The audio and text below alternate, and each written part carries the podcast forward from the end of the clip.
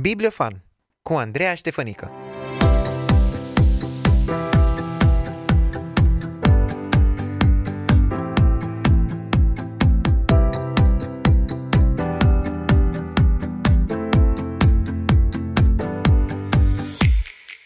Dacă ai avea posibilitatea să alegi între o viață fără durere și o viață în care să simți durerea, ce ai alege?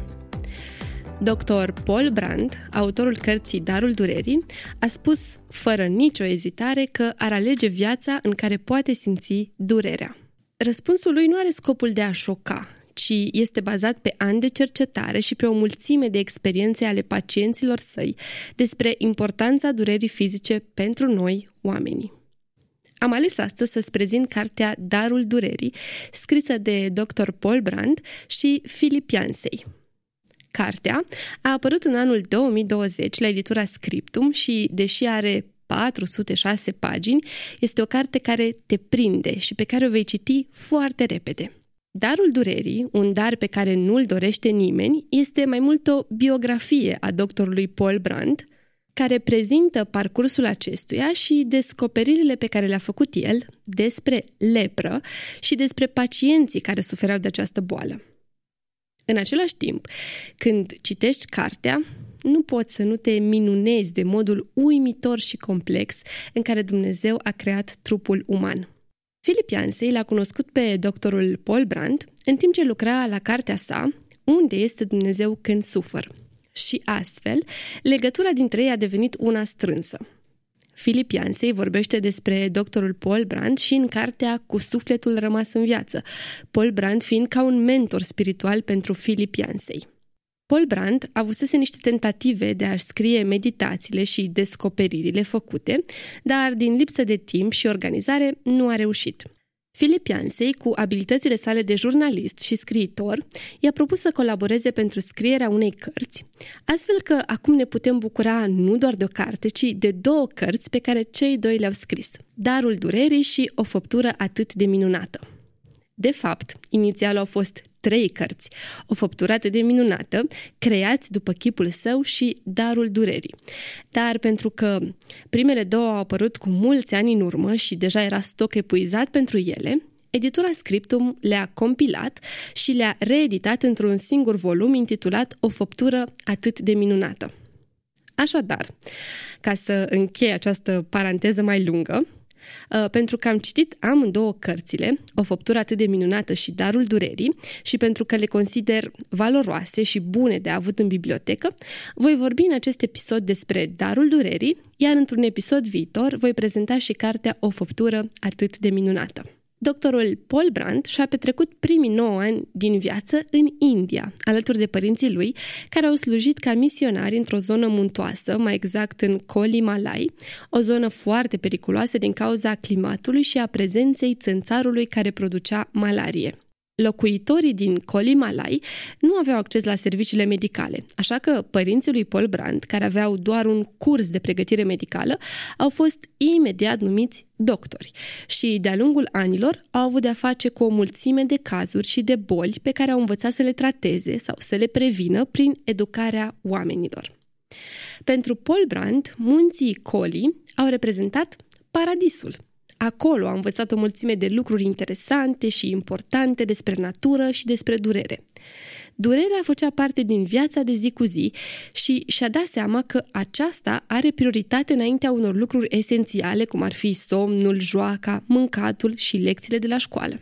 Ca majoritatea locuitorilor din acei munți, și Paul Brandt a avut malarie și a învățat să trăiască cu ea. Suferința era ceva obișnuit pentru oamenii din comunitatea în care locuia familia Brandt, iar felul în care părinții lui i-au slujit pe acei oameni a avut un rol decisiv în alegerile pe care Paul Brandt le-a făcut ca adult. Având multe amintiri din copilărie cu oameni suferind care veneau la părinții lui să fie tratați, Paul Brandt nu a vrut inițial să aleagă cariera de medic, ci a făcut un ocol alegând tâmplăria.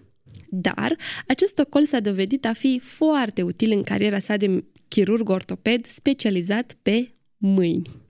După finalizarea studiilor în medicină la Londra, Paul Brand s-a întors împreună cu Margaret, soția sa, în India, unde a lucrat în calitate de chirurg generalist.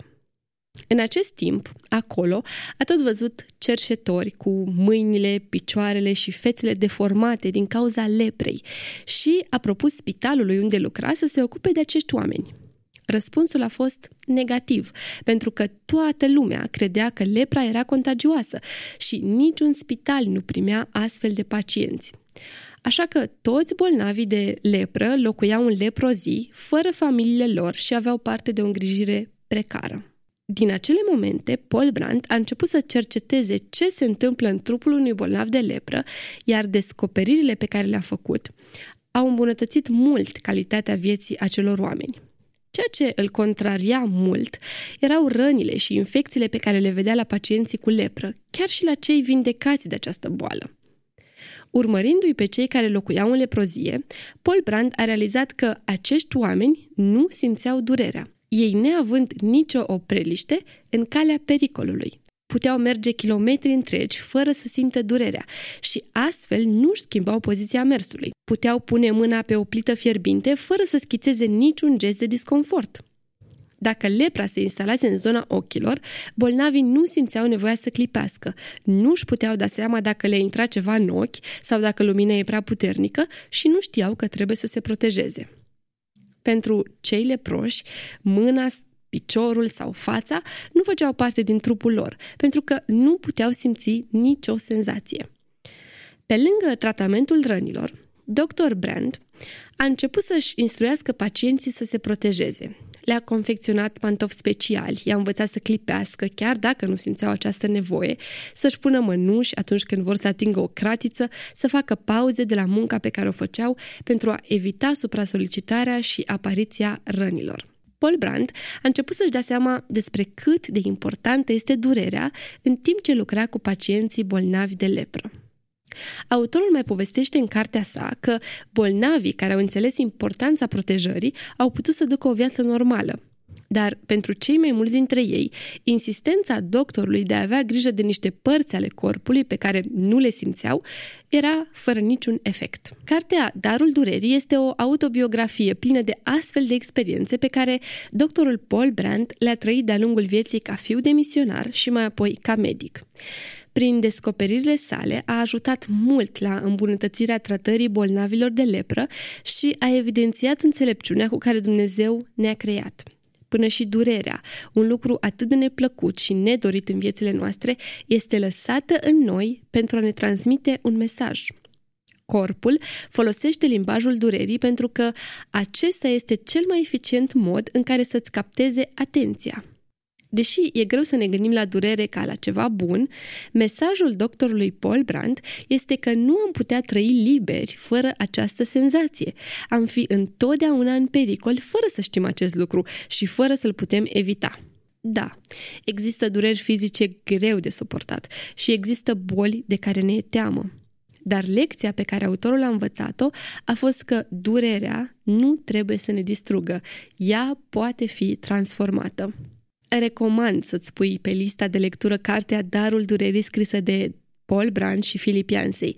Este plină de experiențe inedite, este o carte prin care îți reamintești și înțelegi mai bine inteligența, creativitatea și puterea lui Dumnezeu, Creatorul nostru și totodată vezi cât de bine face slujirea dezinteresată și preocuparea sinceră față de cel care se află în suferință.